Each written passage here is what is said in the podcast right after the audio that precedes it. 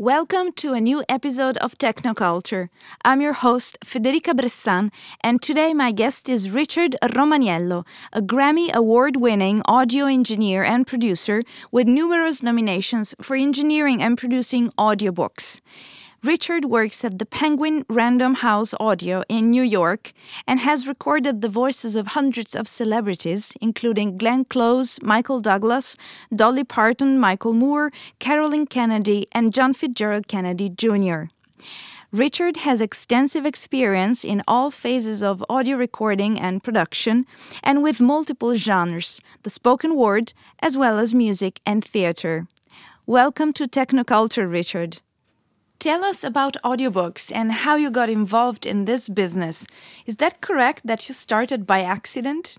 Totally by accident. I, you know, I was working uh, in 1985 in a little local studio in Rutherford, New Jersey, and um, I sent a resume to Bob Katz to assist him on location recording. And I never heard back from him. I sent him the resume in March of 85. I didn't hear anything. And then August of 85, I get a phone call from him saying, um, Have you ever heard of Caedmon Records? I said, No. He said, Have you ever heard of Arabesque Records? I said, No. He said, Well, I see that you went to the Institute of Audio Research. I went from September 1981, graduated in September 1982, and that you uh, worked with Malcolm Addey, who was the chief engineer at Abbey Road from 1958 to 1968? And I said, Yes, I have. And he said, Well, um, I'm going to call Malcolm, and if he gives you a good reference, I'll tell you who to call. So he calls Malcolm, and I, uh, I make the necessary phone calls to talk to the folks at Caedmon Records. And um, next thing I know, uh, they hired me. So in I started in September 9th, 1985. I thought I would do it for about six months because I was in the music recording business.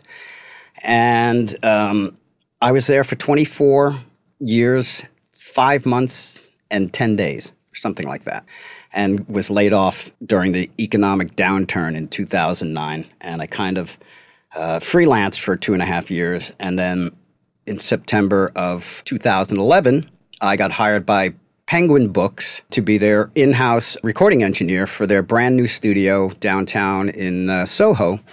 And um, about five years ago, or two years into my tenure at Penguin, we merged with Random House and became the largest commercial publisher on the planet. And we here at Penguin Random House, we produce about 1,200 audiobooks a year. And they average in length about 10 to 12 hours. Uh, some are much longer, and there are a lot that are much shorter, but the, it averages out to about 10 to 12 hours. And it takes us uh, three to four days in the studio to record it. It takes somebody about three or four days to edit it. And we turn this stuff around in unbelievable amount of time. It's it's very short turnaround times uh, because we ride the coattails of the hardcover publishing and marketing. Although here at, at Penguin Random House, we have our own marketing people, whereas most of the other publishing houses, um, what they do is the, the same people who do the marketing for their books also do their audiobook marketing. And they're really two very different markets. When I first started in 1985, I worked on about 30 new titles a year, and they were an hour to 90 minutes long. And we reissued 15 of the um, Caedmon titles from the back catalog. And just to give you an idea, Caedmon Records started in 1952, and their first recording was Dylan Thomas reading A Child's Christmas in Wales, which is probably one of the most famous spoken word recordings of all time. Uh, so many people know that. And when I went for my interview, when they showed me an LP, I recognized the label from when I was in high school English class when they played records of uh, Shakespeare plays, which Caedmon had about 42 of them, recorded with British casts in the 1950s and 60s. So, long story short, I completely got into the business by accident. Just amazing. But I became enamored with storytelling. And that's what an audiobook is it's storytelling. It's the second oldest art form on the planet, and the first being uh, cave drawings. And then from cave drawings, came storytelling around the campfire. And it's just an incredibly intimate medium. Uh, some of the stuff, you know, I had the luck to record. Um, it was just some of it was just so astounding, so wonderful, and and uh, uh, one of the most impressive recordings I ever worked on was uh, we did at Harper Audio, which was what Caedmon was bought by Harper Collins. Um, we did a, the Dubliners series, um, and we had Irish actors reading each one of the stories, a different Irish actor reading. I recorded Ciarán Hinds reading uh, the story A Painful Case, which is a story about requited love, or unrequited love, I should say. And his performance was just so incredible and moving. It was just unbelievably beautiful. And when he was reading, he had his chin in his hand and he was leaning up against the microphone, very close, speaking softly, but, you know, very, we had a really nice uh, Neumann TLM 170. And about 20 minutes in, I realized I could hear his wristwatch ticking and it was a real watch with a, a movement. So it ticked about three or four times per second. And his performance was so incredible that we didn't want him to redo it.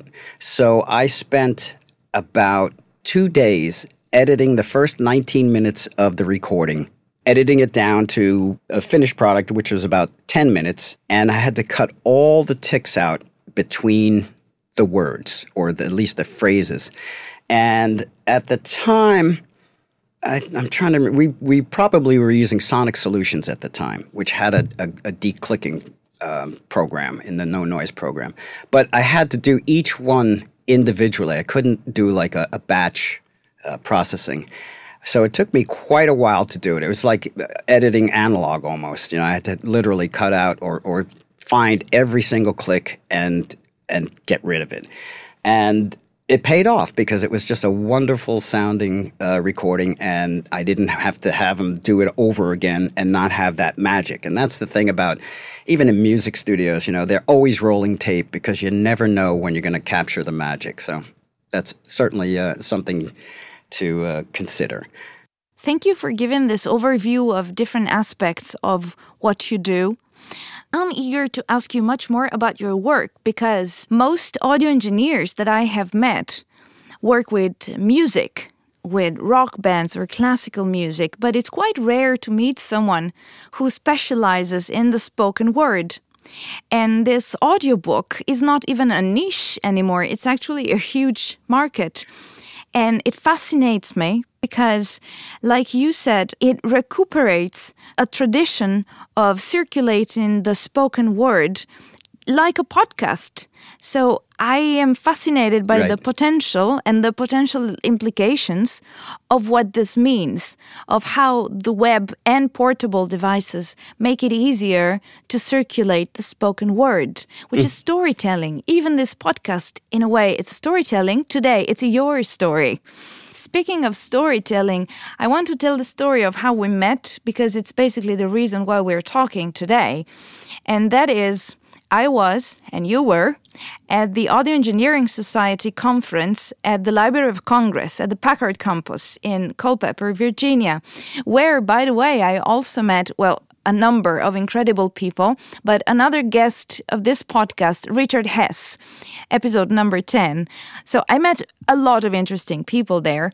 And browsing the lobby, I noticed this man with an Italian name on his tag, and I was so convinced you were Italian, so I just opened my arms and I called you Romaniello, and you responded with a big smile like we've always known each other. And you told me, of course, I am of Italian origins, but I don't speak Italian. I work with audiobooks, and this is how we started talking.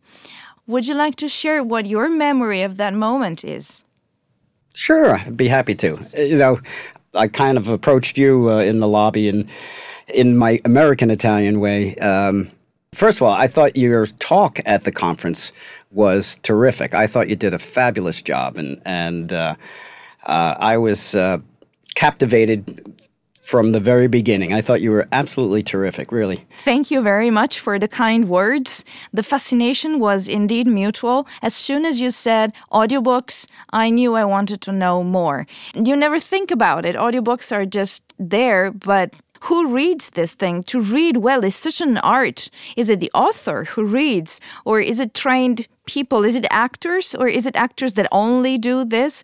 And I just wanted to know a lot more. To proceed in order, let's go back to the origins. You said that you produced your first audiobooks in the 80s. Now, the world was a different place then. So, how has the world of audiobooks evolved since then? Yes. Uh, well, you know, when I first started at Caedmon in 1985, what, my finished product was an LP.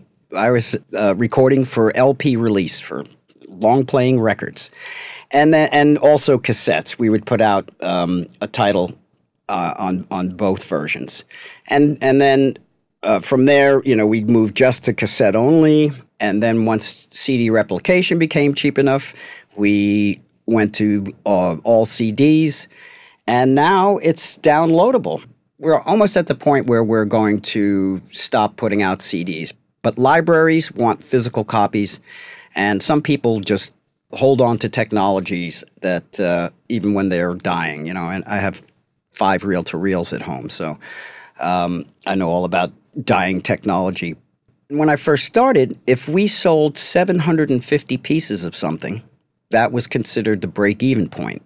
Now, we don't even consider recording a title if we don't think we'll sell, say, 10,000 copies. And throughout the years, you have recorded hundreds of people, among which celebrities and politicians and actors. Mm-hmm. I dropped some names when I introduced you at the beginning of this episode. Can you drop some more?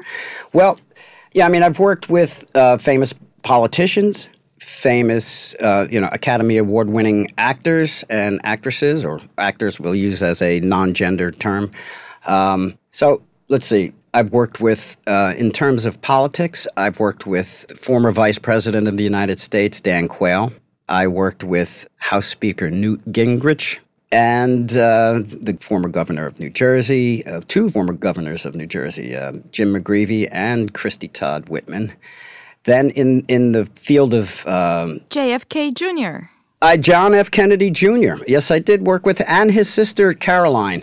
I worked with John F. Kennedy Jr. Uh, it was 1988. Uh, I was still at Caedmon Records, and um, he came in and he read his father's book, Profiles in Courage, and he was absolutely wonderful person.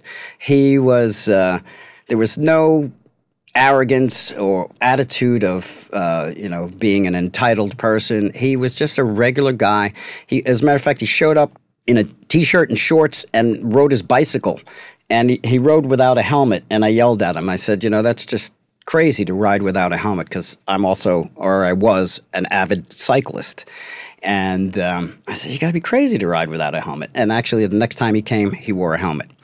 But um, you told JFK Jr. to wear a helmet. I did. I told him to wear a helmet. Uh, he was, I mean, he literally he came from work. He at the time he was an assistant district attorney in New York, and uh, he came to my place of uh, we were at 1995 Broadway at the time, and he came there literally on his on his bike with no helmet, in t-shirt and and a pair of shorts. I mean, it was just so unpretentious, and uh, and he was just he was so easy to work with, no attitude whatsoever. He was.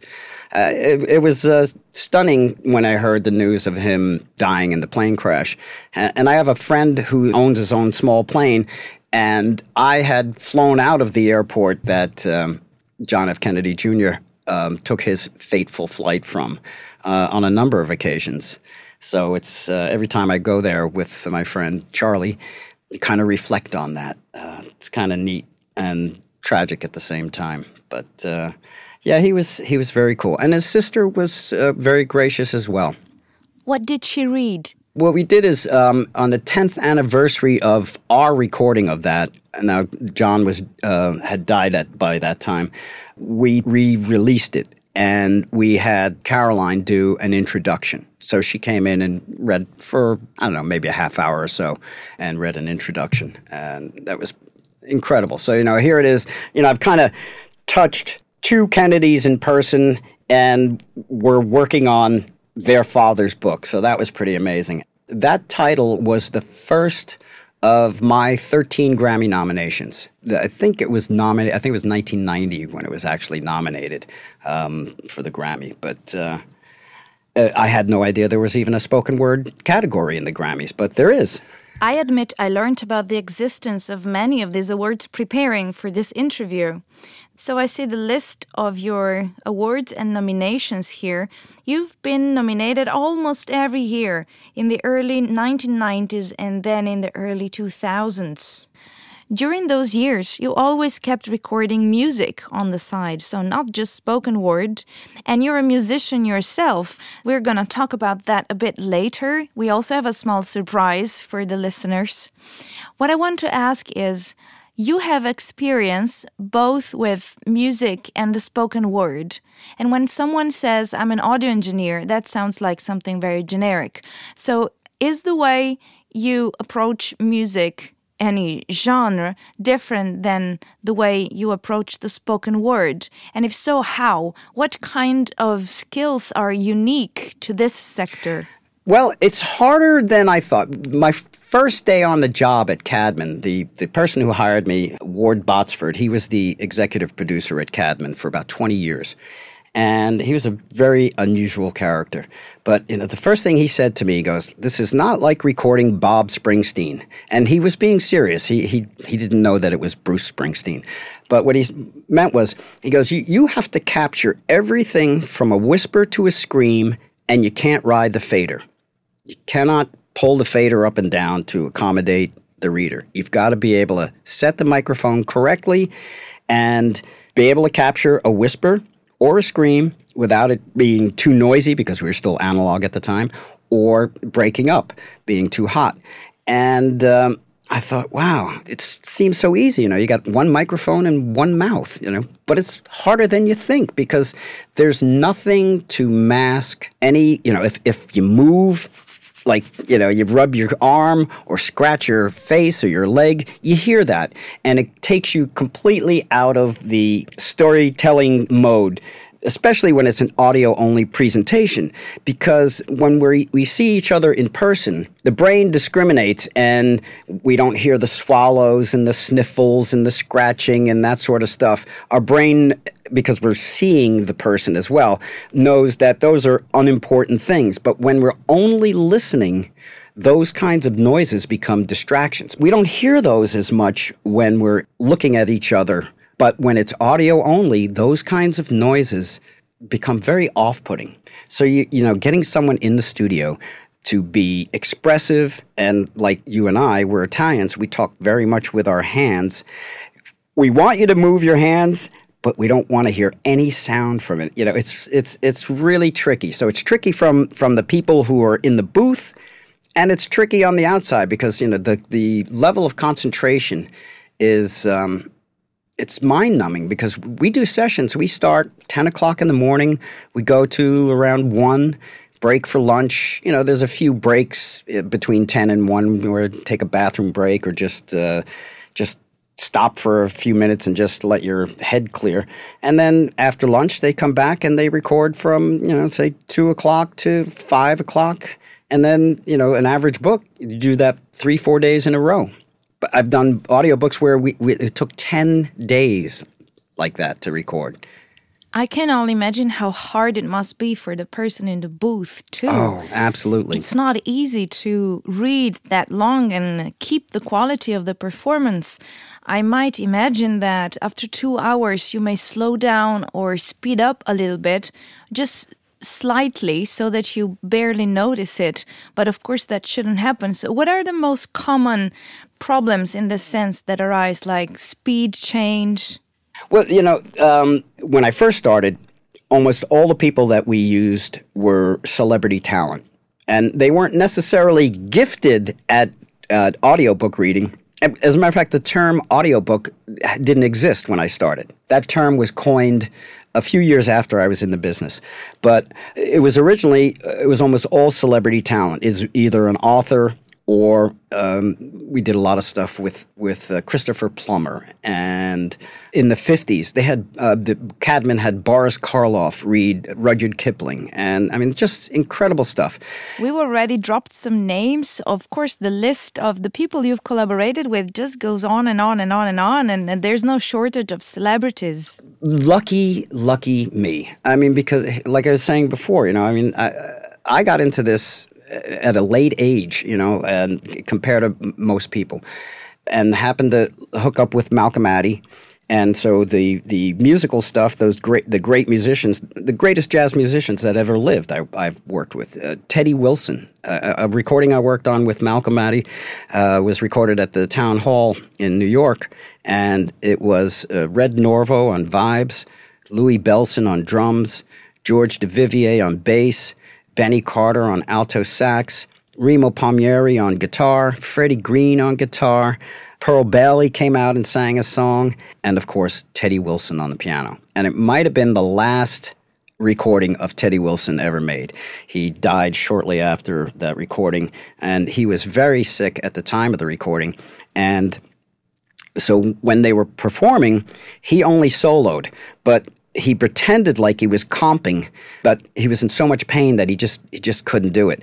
And we were set up the the control room was literally downstairs from from the stage, so we couldn't really see what was going on, and we couldn't hear the piano during session with the parts where of the songs where he was supposed to be comping, and I had to go on stage and crawl under the piano to make sure that the microphones were working. So here I am, you know, crawling. They're they're performing. You know, they're all in tuxedos, performing at the town hall um, with this stellar band, and I'm crawling underneath the piano in the middle of a tune just to make sure the microphones were working. It's pretty funny.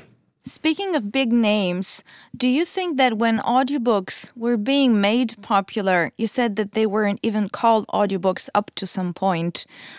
The involvement of celebrities actually helped people get closer, get familiar, want to buy audiobooks. Whereas today, because it's more common, we actually look for titles we may like. It's more about the books. We don't necessarily need a celebrity in the production to attract us to a product. It's more about the book. Yes, um, in in the early days that I was in it, it, celebrity helped sell the book. Now it's it's people are more savvy, so it, they're more driven by who the author is. Although a lot of people, you know, become devoted fans of specific readers, and over the years, there are now hundreds of professional audiobook readers that essentially all they do is read audiobooks, and they're really good at it. Whereas the, when we, we did celebrity talent, I mean, more often than not, you know, we were selective about who we picked, but um, not everybody was a spectacular reader. Uh, whereas now, more often than not, you know, we have really good readers. We do have occasional author reads, actually probably more than occasional, and a lot of them don't realize how difficult, physically difficult, it is to do the the reading of an audiobook because it's it's a it's a, a record that is preserved forever. And it's different than, say, public speaking, where even though a public speaker might be recorded for, you know, for archival purposes, when they make mistakes or stumble or don't say something completely clearly, you know, because their diction isn't terrific, it's all right. But when it's an audio book and it's an audio only presentation, those things really make a difference. So if you have someone who, who can't crisply pronounce words and do it in a rhythm that is um, pleasing, you know, because sometimes, you know, you, you, the quality of somebody's voice is just off putting to the listener or their cadence. Um, some people just don't have, you know, the, the music in them. And a lot of times authors think that because they wrote it, they can best express it. But a lot of times that's not their talent. And I often use the um, analogy of, well, you know, you don't see screenwriters starring in their movies. They might be great screenwriters, but that doesn't necessarily make them great actors. And they might even know the difference between good acting and bad acting, but their talent is writing. Now, there are people who are multi talented that have, you know, can work equally well in different disciplines, but really more often than not, one person's main talent is where they focus. When you're in the studio, especially for the long sessions, you have to pay attention to the clock that's ticking or the scratching and all these noises and make sure that the sound quality is always top. So, do you have enough neurons available, I would say, to follow the story. So, do you enjoy actually what's being read? Yes. Usually there's three people there's the reader, there's the director, and then there's the engineer. And uh, as an engineer, you're listening more for the technical things, though you know you do pay attention to like if, if it's a book about a fiction book where there's characters, you know you, you want to make sure that they're using the correct voice so you listen for that sort of stuff, but you uh, you know you listen more for the technical stuff, and a lot of times you don't as as an engineer you don't hear a lot of the story because you're really listening more on the technical side. And the director is really listening more for the performance side of things and continuity uh, in terms of characters and that sort of thing and the engineer focuses on on the the technical side but you're kind of mix both and I've done situations where I've engineered and directed, and it's it's difficult because both of them require different kind of concentration. So doing both simultaneously can be difficult, but a lot of people do it because it because of the economics of things, not so much because they prefer to do it, but this business is not a business where you make a lot of money as a director or um, or even necessarily as a talent pay scale has come down for professionals in the business considerably since I started. I mean, the people who do work a lot do well, but they work very hard for that money. Uh, you know, because as a reader, um, you know, you don't just show up and and start reading. I mean, it takes some uh, readers will read the book twice before they even show up at the studio, so that they are totally prepared, and then they read it again for for the actual recording and they actually practice it out loud. Even reading it is not the same as saying it out loud. And sometimes wrapping your mouth around words is more difficult than you would think. And some books lift off the page easier than others. Some some don't make good audiobooks. Sometimes, you know, there there are books that we put out and it's like, well, you know, we, we put it out, but it doesn't translate well to audio. Certain things where, where graphs are involved and, and that sort of thing, you can't you can't make that happen in an audiobook. So a lot of times that kind of information is lost. But uh, fiction is uh, that's where that's really where the magic happens. That's that's sometimes you can just be totally spellbound by people's performances. I think that your job as audio engineer for audiobooks is really important because if you think about it, an audiobook takes many hours to be listened to, and we often listen to audiobooks in our headphones, and rarely there is music, so it's really just the voice in our ears. It's such an intimate thing it's almost whispering in your ears. It's really intimate. So I hope that your colleagues in the music field don't look down to this craft because it's actually such a service you give to people that then have access to sometimes great works of literature. It's amazing.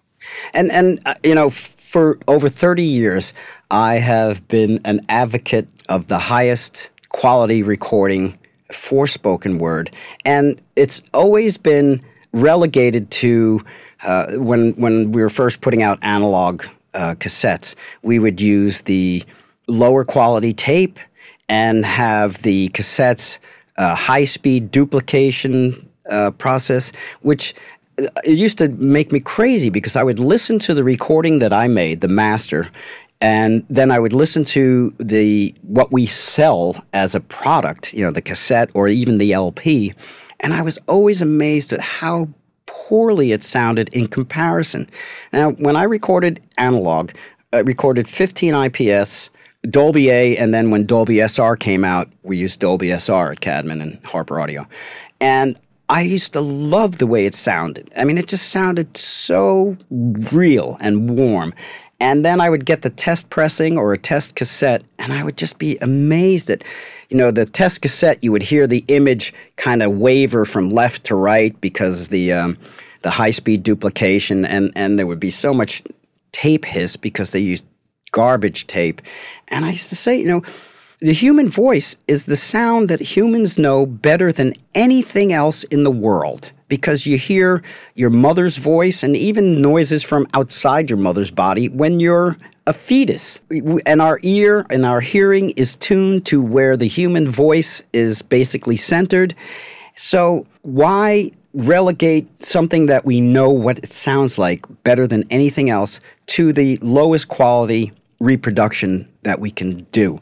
And it just drove me crazy, and it still drives me crazy. I mean, we we record 16-bit 44.1 here, and and and you know their whole thing. Well, you know, it gets mashed down to MP3, and my feeling is is well, the better quality recording you have, the better it sounds when it's compressed down to an MP3. But they don't listen to me. I hope they do now. I hope they listen to this podcast. Is an audiobook ever read by more than one person? Yes, we do a number of multicast. And there's all kinds of headaches involved in that because even if you record them in the same studio, it's difficult, you know, it's a lot of work for for the editor to put these pieces together from, you know, different recording sessions and make it sound like one um, cohesive thing.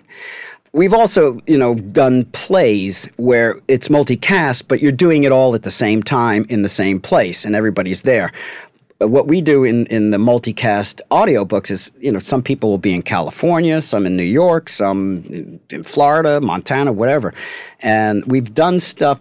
I think we had recently did something that had 30 or 35 different voices on it and um, it's it's actually it's a nightmare. It's logistically getting everybody to be in the studio at the right time in the right place, and because of the turnaround time, you know, we we start recording something and it's released in in some cases a couple of weeks after we finish recording, and there's a lot of work involved in you know from from the recording process to the editing to having it proofed and then fixing you know what was revealed in QC, as we call it, and uh, getting the actors back to fix things, doing what we call pickup sessions. So when you add multiple people to that, it becomes really difficult. Um, so it, it's expensive and it's a lot of lot of uh, work getting everybody where they need to be uh, at the right time. Do you ever add music or maybe sounds like traffic noise or someone slamming a door? Yes. Well, um, when I first started, every title um, we did at Caedmon had original music composed for it. Wow. Uh, and it was, some of it was just unbelievable. I did a, a an audiobook with Glenn Close back in 1986 called Sarah Plain and Tall. And now I can't remember the the person who we hired to do the music, but he did just such an incredible job. I know I have his business card at home somewhere, but um, so we uh, underscored. He, you know, he wrote a theme, and then you know they would write other pieces of music that that would reflect the theme. Not unlike a movie where where you have a recurring melody, but you use different instrumentation, or less, or more instrumentation, or it's you know at a brighter tempo or a slower tempo. Um, but it got to be too expensive to do that. So then we started using uh, music libraries, and they worked pretty well. And there are a bunch of, you know, like international music libraries uh, for this sort of thing. You know, they're used in commercials as well. And now, because production time is so short, most of them don't have music at all. And it's a real shame because uh, it really can be evocative. But once you start adding music and or sound effects, you've got to kind of be consistent throughout. You know, you can't just like put it at the beginning and kind of maybe toward the middle and then the end. Once you kind of dip your toe into that pool, you've got to continue it. Otherwise, it, it becomes, um, then it's a distraction to the listener. I did work on a, a, title, the, the movie Home Alone 2, where we did an audiobook of the Home Alone 2. We had Tim Curry narrate it, and then we had someone um, write music for it, uh, specifically for it. And we did sound effects and ambient background. And we still, at the time, we were still working in analog. So we did it on an eight track Tascam, half inch Tascam analog machine. And, you know, I wish I had a workstation at that time because it would have made it so much easier. Because, you know, we had to do so much like submixing, uh, particularly on the sound effects. We, we had a sound effects library, but not every sound effect was exactly what we were looking for. So what we had to do is uh, take that sound effect and augment it, either sometimes layer a couple of different kinds of sounds on top of it, or actually make sounds ourselves. You know, we drop toolboxes and stuff like that just to mimic the sound of uh, from the movie. And it was so much fun, and I would love to do more of that sort of stuff, but it's just too time consuming and expensive. I noticed in the list of your nominations that there is a Grammy Award for spoken word recordings for children. So, are audiobooks targeted for children a big chunk of the market? Yes, whole whole different. Some companies have a whole different division. Like our children's audiobooks are done by the children's book department. Um, usually, they you know it's it's um, it's freelanced out, but we don't do much of the children's stuff. Although there's a tremendous amount of uh, children's audio published. Um, I have worked on quite a bit of it, but um, for the most part, it doesn't come through here. Uh, we have five studios in New York and we have 10 in Los Angeles. And um, most of the stuff we do is all adult. And, and the children's stuff is, is usually done out of house. But occasionally I do a few of them. And I have worked on probably over the years, probably a hundred or so. We have talked about audiobooks now for a while, but we've mentioned already that you're also a musician yourself. Can you tell us a little bit more about you, not as audio engineer for audiobooks, but as a musician? Okay. Well, first of all, I don't call myself a musician. I call myself a guitar owner. um, I I think I play better than some people who are millionaires who call themselves musicians, but I don't consider myself a musician. Music has always been a passion of mine. Uh, my father was a singer in in big bands in the uh, 1940s. Um, what was his name? Rocco V. Romaniello. He sang with Carmine Lombardo's orchestra. Carmen Lombardo is Guy Lombardo's brother. But my father's mother, who was from Italy, was afraid that my father would turn into a, a heroin addict or something because that's what happened in the 1940s. You know, uh, there was a lot of drug use, believe it or not, um, back then. So, so he never pursued it farther than that. So by the time I came along, he was out of the, the music business. But he actually was quite a singer and had about a three and a quarter octave range for a male. That's pretty outstanding. And he sang in Italian. How much better can it get? I actually have two 78s that he recorded at NOLA Studios in New York in 1945, where he does like a medley of about 13 tunes with just him and a piano player. And of course, the records are in absolutely terrible condition, but even then, you could hear that he could sing. I mean, he really could sing. Was he singing around the house? Yes, but um, my father died 49 years ago last week. So I was 14 when my father died. And he had been sick from the time I was about seven. He had a heart attack at 44 years old it was a rather devastating heart attack. As a matter of fact, back then you couldn't visit your um, parents in the hospital uh, if you were under a certain age. And he was in the hospital for a number of weeks, and I almost didn't recognize him when he came home. So yes, he did. He he sang a little bit around the house, but uh, unfortunately, you know, and and he was a very frustrated because he he didn't pursue it because he was good he was uh, 51 years old when he died. So I'm sorry to hear that. I guess that he gave you his passion for music, though. That's where it comes from. Oh yes, yes. I didn't. I didn't start singing and playing till I was about fifteen. But I always. I mean, I sang to myself, but um, I didn't start, you know, singing and playing in, in any kind of earnestness uh, until I was about fifteen. So again, a late start. But early in my um, engineering career, I got to work with um, Malcolm Addey, who I mentioned much, much earlier in, in the recording, who was the chief engineer at Abbey Road from 1958 to 1968. And with him, I've done about 150 live recordings. And we just did a recording in mid June, just before I met you. Uh, probably his last jazz recording. We, we recorded a, a Brazilian jazz band up in Tarrytown, New York and he's going to be 85 on this Saturday. I'm going to his 85th birthday party, and I think he's pretty much going to hang up his recording shoes. But I met up with him in 1983 and have been his assistant since then. So uh, whenever he goes out to do a location recording, if I'm available, I'm his assistant. And um, that's where I got to work with so many of these great jazz musicians was on his recordings. I was the assistant on many of them, but you know, I'm not a fanatic for jazz, but I had never experienced real live jazz until I worked with Malcolm. And I was just amazed that, you know, you could get 20 people together and they could look at this piece of paper with all these black dots on it and all come together and count it off and make music. The first album I, I worked on with Malcolm was at the studio that I was working at in Rutherford.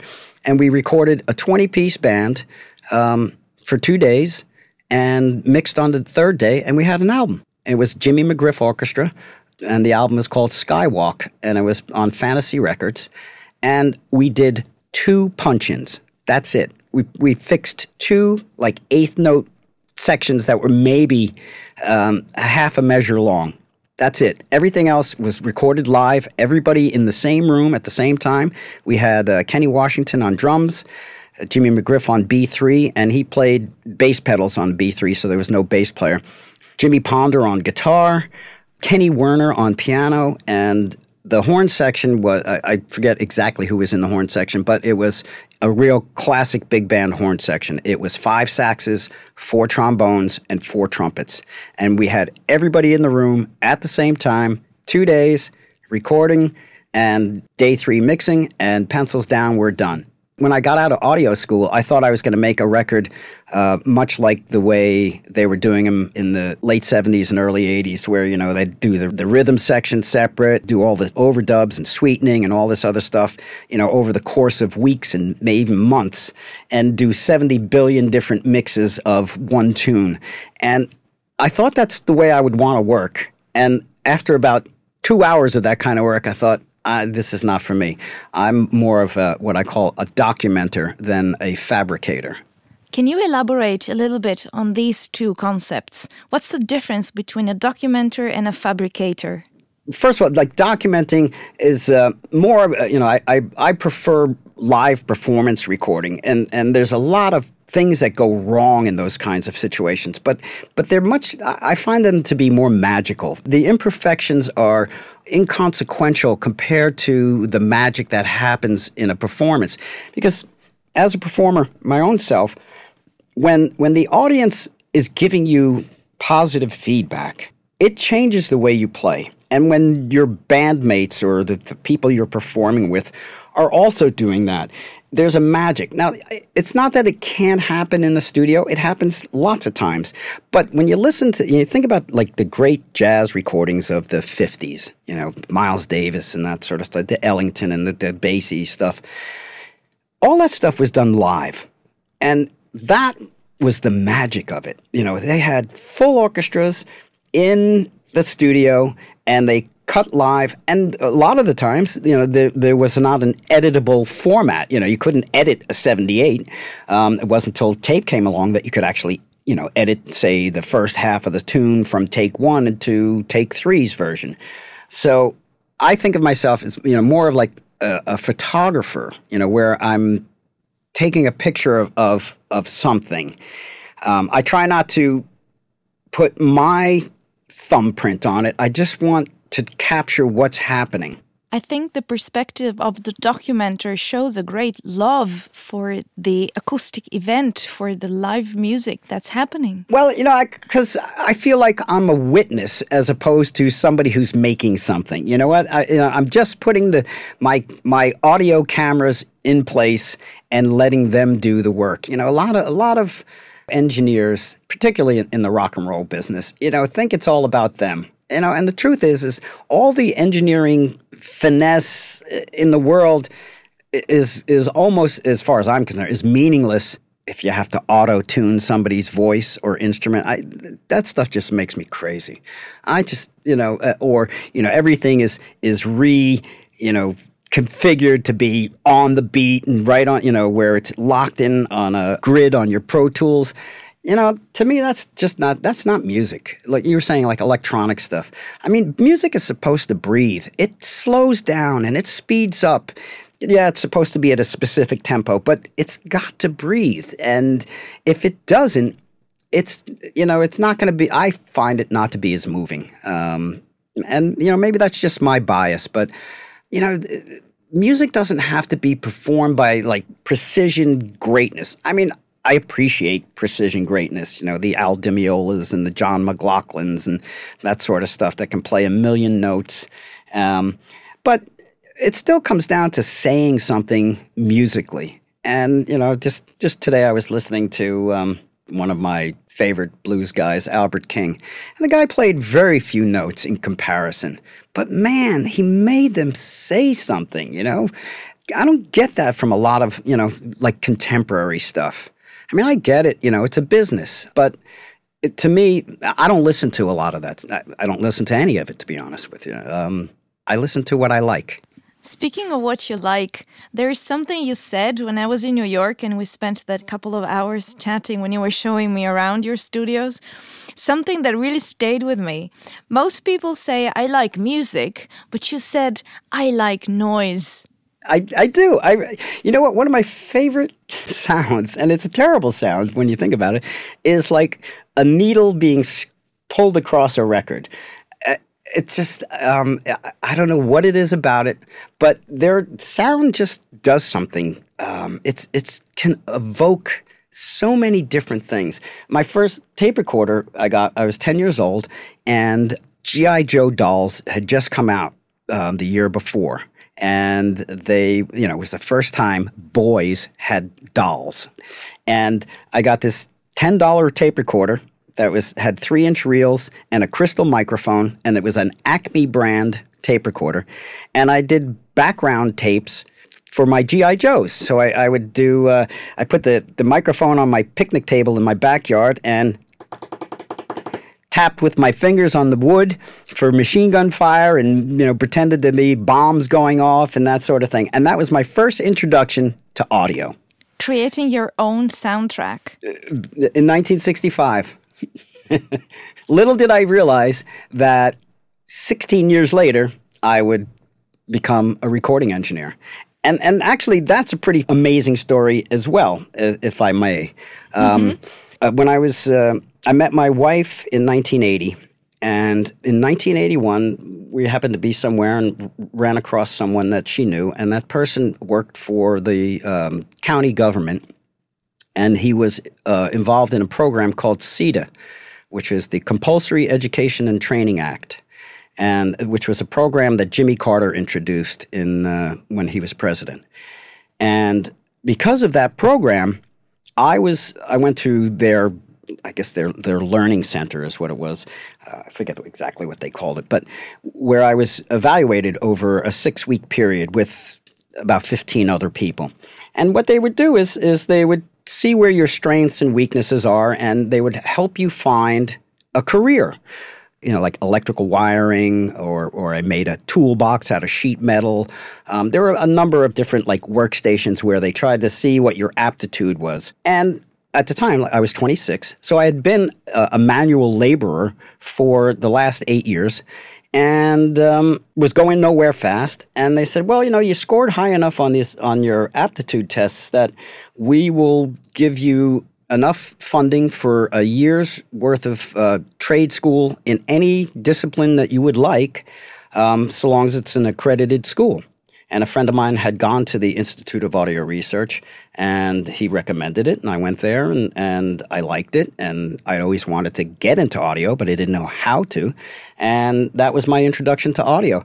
And so the government paid for my tuition. They paid for my books and my calculator and my lab fees. And they paid me $1.50 an hour for classroom time and $10 a week for uh, car fare or subway fare. And as a result of that, I went from September 1981, graduated in September 1982, and since then, I've been making a living as an audio engineer. And had I not had the luck of running into this, this person and him hooking me up with CETA, I'd, like I said, I'd be making cardboard boxes somewhere, or, or I'd be a landscaper or something. Not that there's anything wrong with landscaping and making cardboard boxes, but I actually find audio far more interesting. This doesn't sound just like a nice training program. It's a program that can turn lives around. It did. Of great social utility. I'm sure that if it still existed, it would be repealed by this administration. Well, Reagan repealed it which is exactly what happened. Reagan repealed it. I, I got in just under the wire. And it opened up a world to me that I would have never, ever seen. And it's a result of the CETA program that myself and probably thousands of other people, you know, were, you know, the saying, you know, you can give a man a fish or you can teach him to fish. Well, I got taught how to fish. And thankfully, I've been able to do that. And I hope to do it for another 10, 12 years before I have to retire. I wish you can do that. And I also wish that you keep playing music and being a musician. I anticipated a small surprise before. The surprise is that we would like to close this episode of Technoculture with a song that you wrote. Is that correct? That is correct. It's called It Helps Not to Know Me Well. And, there's a story behind that title. There certainly is. Many years ago, I think it was still in the 90s, I was working with an, an actress named Kathryn Walker. And at the time, she was married to James Taylor. And she was telling me and my partner, Rick Harris, uh, about this new album that was coming out. It was a live album, and in between the songs, they left in some of the banter between James and the audience. And in the middle of one of these bantering sessions, somebody screams out from the audience, James, I love you. And he says, uh, It helps us not to know each other well. And I said to Rick, I said, That's a song. Mm-hmm. And about 15 years later, I wrote a tune called It Helps Not to Know Me Well. And then to make things even more crazy, when I was at the conference in Culpeper with you, we were lining up to have our picture taken in the lobby, which is being posted, I believe, in Mix Magazine and Pro Sound News and some other magazines. Um, and rightly so. Right. It was a memorable conference. Oh, it was tremendous. Uh, best AES event I've ever attended. But as we're lining up for the picture, George Massenburg sidles up next to me. And, and my name tag happened to be turned around, so you couldn't see my name. And he says to me, "Hi, Richie, how you doing?" And I said, "George, I can't believe you remember my name." He said, "Well, you know, you have a presence on the internet." And I said, Really? I said, Well, you know, it helps not to know me well. And he looks at me and he says, That's from my record. And he either produced, engineered, mixed the James Taylor live album that, that I was talking about with Kathryn Walker, but that was 25 years ago. And the fact that, that A, that George Massenburg remembered me after talking to me one time, maybe eight years ago, I was just dumbfounded. You know, I, I, I, I, didn't know what to say. I mean, George Massenburg is like just one of the greatest all time recording guys ever. And um, I was just over the moon that he even remembered me. But uh, that recording, that chance recording that happened in the 90s, and then gets kind of echoed back in 2018 is, is pretty amazing. So tell me about the recording. This is recorded by you and your band, correct? It's it's a live recording of of my band, uh, the original Famous Rays, and we're a New York based band. And for New York people, in New York City, there are about 150 different Ray's pizzas that all purport to be the original famous Ray's Pizzeria. And our hope is that one of them will sue us for using their name, and then we will actually become famous. we were leaving rehearsal one night and uh, we, we didn't have a name for the band. And I was in a band previously and we never had a name and it just kind of disintegrated. And I was certain that it was because we didn't have a name and an identity. So we were leaving rehearsal one night and in about a two block span, we passed two Ray's Pizzas. And I said, Oh, we'll call ourselves the Famous Rays and found out there was another band called the Famous Rays. And I said, well, you know, we'll do one better. We'll be the original Famous Rays. So this recording is the original Famous Rays performing at well-known music venue here in New York City called The Bitter End, and it was from December 30th, 2017. Thank you very much, Richard. Let's listen to the song. You might think that I'm nice, you might even think that I'm swell when I leave this vale of tears. I'm going straight to hell. It's hard to know. Well, one can never tell. So I'm warning you now. Helps not to know me well. Well, I try to do right, you know, I try to play it fair. Every time I turn around, I'm getting in someone's hair. It's hard to know. Well, one can never tell. Like I told you before, helps not to know me well. Rafik stays on on the tenor sax.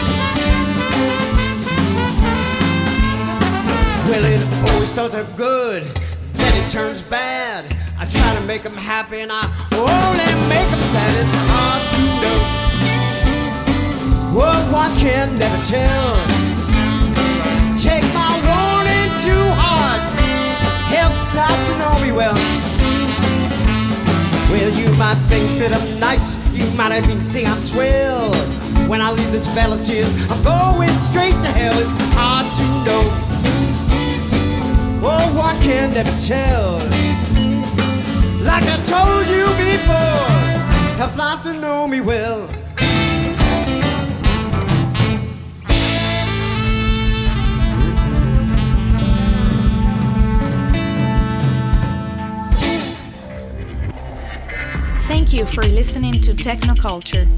Check out more episodes at technoculture-podcast.com or visit our Facebook page at Technoculture Podcast and our Twitter account, hashtag Technoculture Podcast.